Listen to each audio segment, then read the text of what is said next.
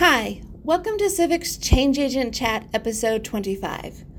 During these chats, we speak with change agents who are working to create a better healthcare system for us all. I'm Stephanie Spriggs with the Center for Improving Value in Healthcare, or as we like to call it, Civic. In this chat, Peter Sheehan, Civic's VP of Client Solutions and State Initiatives, is speaking with Sarah Gordon, a doctoral student at Brown University. Sarah used COAPCD data to evaluate the effect of policies in the 2010 ACA on the stability of coverage among Medicaid beneficiaries in Colorado. During this chat, we learn what she discovered about the impact of these policies on coverage stability and how they could contribute to reductions in costs and improvement in, in the quality of care. We recorded this chat in October 2018. Thanks for listening and enjoy the chat. Hello, and thank you for joining Civic's Change Agent Chat. I am Pete Sheehan, Civic's Vice President of Business Development. Before we get started, uh, there are just a few housekeeping items to mention. The phone lines are muted, and we will be using the Q&A feature to field questions and allow you to make comments on the discussion. Questions posed will be answered during the Q&A session. The webinar is being recorded and will be posted to the Civic website so you may access this information again at any time without cost. Uh, today, we've got the pleasure of speaking with Sarah Brown, a doctoral candidate from Brown University.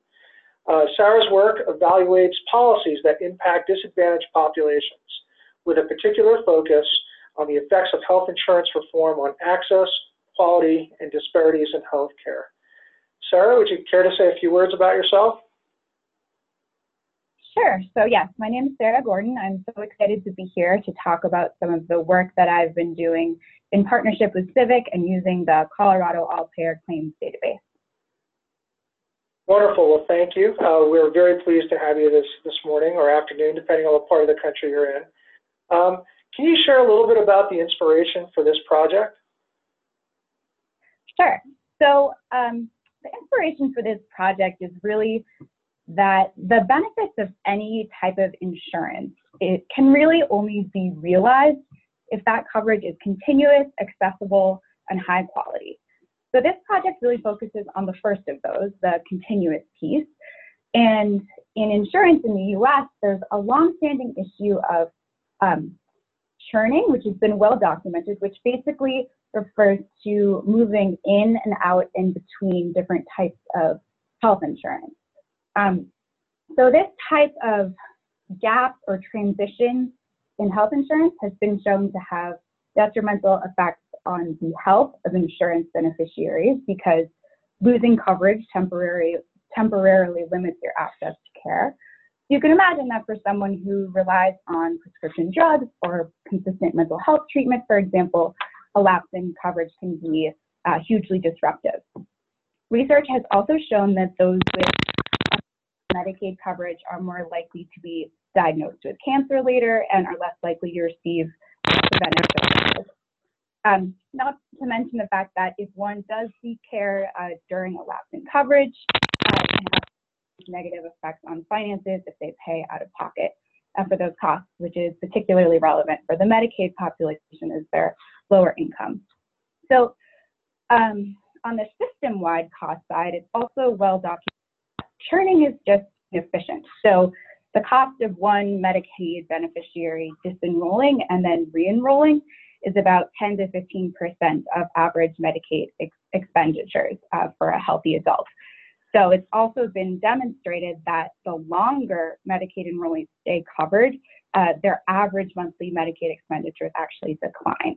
Um, so it's really a cost saving measure to keep those who are eligible for Medicaid enrolled continuously. And I, I, I think of it sort of as low hanging policy fruit because it really comes down to an efficiency question, um, but one that also has profound effects on individual health, access to care, and administrative costs.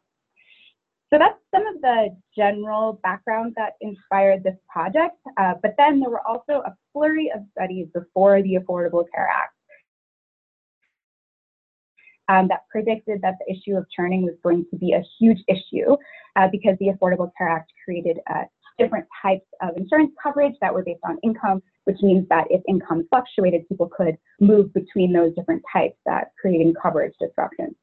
So there haven't really been any studies to verify whether those predictions played out. And so this work was also an attempt to do that. That's fantastic. And so uh, it's great. And it makes perfect sense. I mean, I guess uh, I've switched insurances a number of times on the commercial side. And every time I do that, I've got to research, do I, is my doctor in place? Am I able to go back in? So it makes perfect sense that we would see that on the, on the public side too. Um, can you share a little bit more about some of the specific policies within the Affordable Care Act that you investigated as part of the project? Absolutely. So I looked at two different um, insurance expansions that occurred as part of the Affordable Care Act, both, both on the private and public side. Uh, so the first was uh, the creation of the individual marketplace, uh, which in Colorado is Connect for Health Colorado. And so what I did in this project was to examine the issue of people dropping out of marketplace coverage. Um, so the way the marketplace is designed for the majority of Coloradans is that you pick a plan during open enrollment, it starts in January, and you stay in that plan throughout the rest of the calendar year. And there are lots of reasons that someone might decide to leave that coverage. One of them is if you got a job offer that has an offer of employer sponsored coverage, you may leave, or you didn't like your insurance, or perhaps it was too expensive. So that was something that we were trying to get at in this study. And the issue is that when people drop out, they may become uninsured. Um, but it also creates issues for in insurance regulators and insurers who are trying to predict their overall costs and set prices based on who they project to be in their enrollee pool. Um, so we found a couple very interesting things from this analysis of marketplace dropout in Colorado specifically. Uh, the first is that nearly one in four marketplace beneficiaries disenroll partway through the year. So pretty high, right? I mean, it's about 25%. Um, and then we also identified some factors that were associated with lower rates of disenrollment. So, for example, uh, those with incomes between 100 to 250% of the federal poverty level are eligible for cost sharing reductions, which help consumers pay for their out of pocket costs. So, deductibles and co-payments and co-insurance. So people who receive that financial assistance actually have lower rates of disenrollment from the marketplace over time. So that is uh, basically one potential factor that is leading folks to make the decision whether to stay or leave uh, the marketplace in Colorado. Uh, we also found that young adults uh, were by far the most likely to leave early compared to older adults, uh, which again may be problematic because younger people are typically healthier. Um, so it has uh, implications for how we think about who's in the marketplace and what might lead people to, to leave it. That makes sense. The young and healthy uh, choose to do different things with their funds when the elderly portion may need uh, to rely on the, that care and that insurance on a greater rate. This is really interesting uh, information. Um, was there anything specific that you learned about uh, either the marketplace or the Medicaid coverage specific to Colorado? Uh, yeah, so so I also did a, a second project um, that that focused more on the public side on Medicaid. Uh, so as I touched on before, um, most evaluations of the Affordable Care Act expansions really uh, focused on snapshots in time. So um, how many people gained coverage, how how low the uninsurance rate was, etc. Uh, but health insurance is dynamic and time dependent. So with this project, we really wanted to see whether not only did expansions increase the absolute number of people who had coverage in Colorado, but was it giving them more continuous, uninterrupted, and long lasting coverage? So, uh, in this study, we actually compared Colorado, which expanded its Medicaid program on January 1st, uh, 2014, uh, to its state neighbor, Utah. And so, Utah in this study was a control state uh, because it did not expand its Medicaid program. And uh, so Obviously, these states are similar in some ways, not in all ways, but more similar than, say, Rhode Island and Colorado. Uh, so um, we compared them both because they both had all payer claims databases, and we were able to uh, look at some outcomes related to con continuous coverage in Medicaid uh, by comparing them. So uh, this was a, a, really interesting study because in Colorado, we found some pretty strong effects of, of the Medicaid expansion in the state. So following expansion, enrollees in Colorado gained an additional three months of coverage and were 19 percentage points less likely to experience a coverage disruption relative to their Medicaid counterparts in Utah. Um, so it's important to note that these, these findings are actually among the subgroup of Medicaid enrollees who were in the program prior to expansion. So that's your pregnant women, parents, some low income adults, and people with disabilities. Um, but for these groups, we see that they are sustaining coverage for longer and with fewer interruptions after the implementation of the expansion there. That's great to hear. I mean, great news for, for population in Colorado uh, that there's less uh, disruption in the services. Has there been any research done, whether it was part of your project or, or maybe with other projects, that attempts to quantify that from a dollar standpoint? Um, just, uh, just thinking through kind of what the implications of that are, I would assume that that's going to result in some savings to the state. Well, it, it's a really interesting question. I haven't done any work on it specifically, but I, I think there's there's sort of opposing factors because covering more people always costs more money. That's just that's just uh, a fact of providing insurance. However, there are huge efficiency gains to be had in maintaining continuous coverage over time, um, both uh, on the cost side and of course in terms of um, you know providing quality care that's continuous. Uh, so I think it would be it would be very interesting to see uh, specifically among those groups who who who who did receive more continuous care, whether there were efficiency gains on the cost side, and, and I think that actually is something that you could examine with the all payer claims database because of the cost data that's included. That's great, and that, that could definitely be something we look into. Um, good segue. Just uh, would you be able to share um, your thoughts on just um, some of your experiences with the All Payer Claims database. So you work with them in two different states, and just be curious to to understand from your perspective um, what the benefits were to working with that type of data, uh, and and also are there things that uh, from an All Payer database perspective that we could be doing more of or do differently? Sure. So um, I, I think there's huge promise for all payer claims databases in general, especially for, for people, entities, researchers who are interested in state health policy, because particularly on the Medi- Medicaid and the marketplace, private uh, individual market side, uh, there's very little uh, data that's available to researchers. And it's also typically quite lagged, so you can't get quite as, as recent years. And given that there's been such huge policy changes in, in the past five, six years uh, since the Affordable Care Act, uh, I think that that is going to become a, a, a, source that people are going to go to more and more in terms of research. Uh, the reason I was most interested in these data sets is that typically when we interact with claims, they are siloed by payer. So you can get Medicare claims, you can get commercial claims, maybe from one payer, it's very unusual to have them all in the same database and to also be able to track people as they move through different types of health insurance and sites of care. So that's very, very important aspect of our health system. You know, in the US, we have different types of insurance for different people, but we have no idea how these how these different insurance types interact with each other and how people move through this system, uh, a quite fragmented system. So payer claims databases are essentially the only way to use administrative data to get at that question. And, and that was one of the reasons that I was most interested um, in examining this issue using that type of data. That said, I have come, come across a few uh, limitations of the data that have made that aspect of it difficult. So, um, for example, there was a Supreme Court case that limited um, the participation, the, the mandated participation of uh, of self-insured uh, uh, employers, basically, so self-insured products.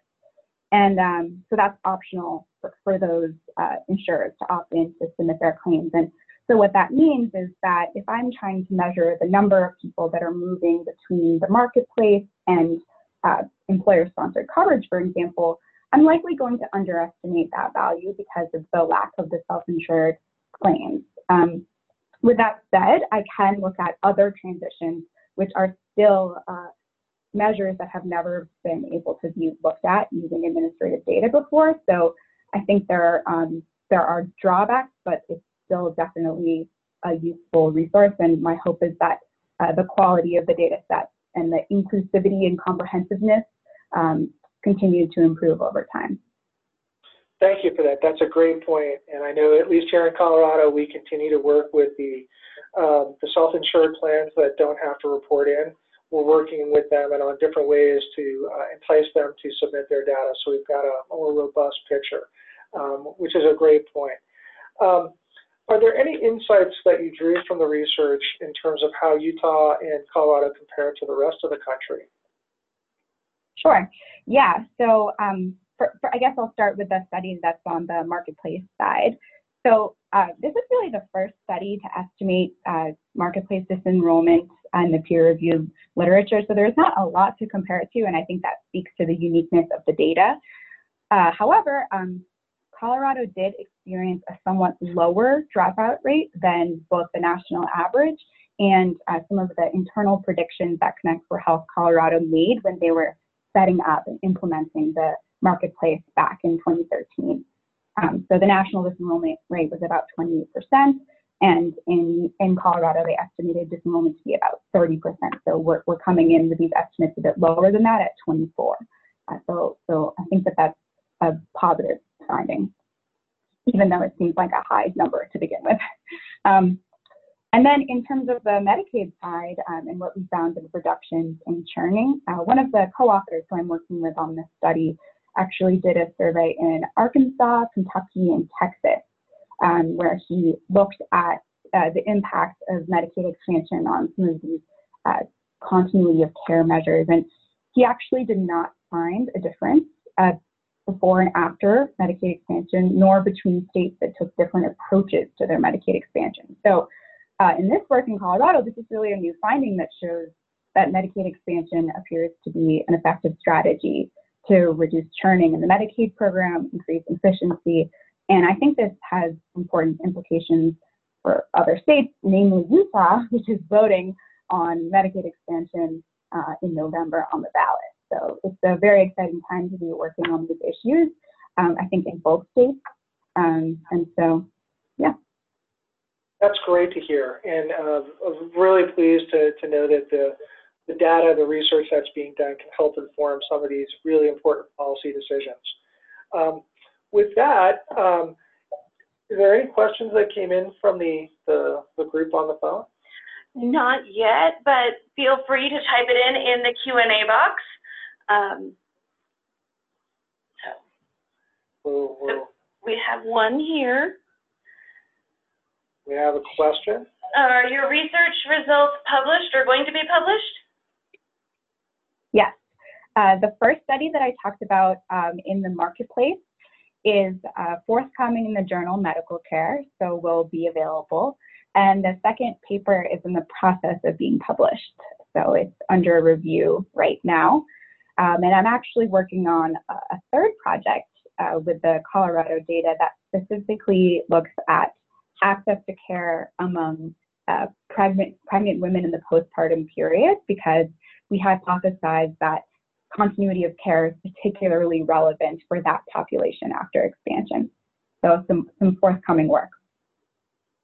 That is a great point, and uh, there's an organization that I've done some work with in the past called Nurse Family Partnership that works very closely, and I know they've got a program up and running in Utah and here in Colorado uh, that attempts to help with some of that, uh, the coverage and the work with, with moms uh, right after they have their baby. So that's fantastic to hear.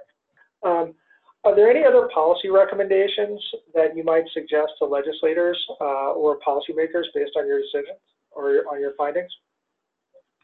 Yeah, so so I'll, I'll take the two uh, sectors, public and private, separately. So in the marketplace, I think so. This was not a causal study, so it, it was associational. So my my conclusions are somewhat limited, but it demonstrates that uh, this financial assistance that's given to people to help pay for the costs of health insurance in the marketplace through premium assistance and cost sharing reductions with out of pocket costs, it's something that should stick around uh, because it seems to be helping maintain the, the health of these markets and to keep people enrolled. So I think that this lends evidence to continuing to uh, provide this financial assistance and that it's having meaningful effects uh, to help consumers in the marketplace with cost. Um, because we particularly saw the strongest effects among those who received the most generous subsidies. So for a group that is typically vulnerable to volatility in health insurance, this type of provision is, is really supporting them to maintain their access to care. So I think that's a, a big takeaway um, and something that has been somewhat in flux um, sort of with the national policy debate lately. Um, and then on the on the Medicaid side, I, I think you know um, basically the idea of continuous enrollment policies. So, for example, in Colorado, uh, for kids who are in Medicaid and CHIP, the state has already mandated 12 months of continuous coverage. So that means that no matter what happens to you, no matter uh, you know what your income fluctuations are, if you're a kid in Medicaid, you can maintain your coverage to the end of the year without having to redetermine and then potentially experiencing a lapse in coverage. And so um, something some states uh, consider doing and some have adopted is is, is extending that 12 month continuous eligibility uh, to adults as well. That's a really important point. Uh, and thank you for sharing that. I know that uh, that that extension of the coverage is is really important to those who are having access issues, uh, lost their coverage for whatever reason, and from a, youth perspective, really important to the development of, of the kids as they move forward. Um, are there any other questions from the panel? Sarah, uh, we want to thank you for your time. Uh, this has been great getting to learn a little bit more about your research, and we're so thankful that the uh, the data from the all-payer claims databases, both in Colorado and Utah, were, were helpful. Um, we we look forward to learning more as your research gets published, and we'll be staying in touch. Thank you so much for joining us today. Thank you for having me.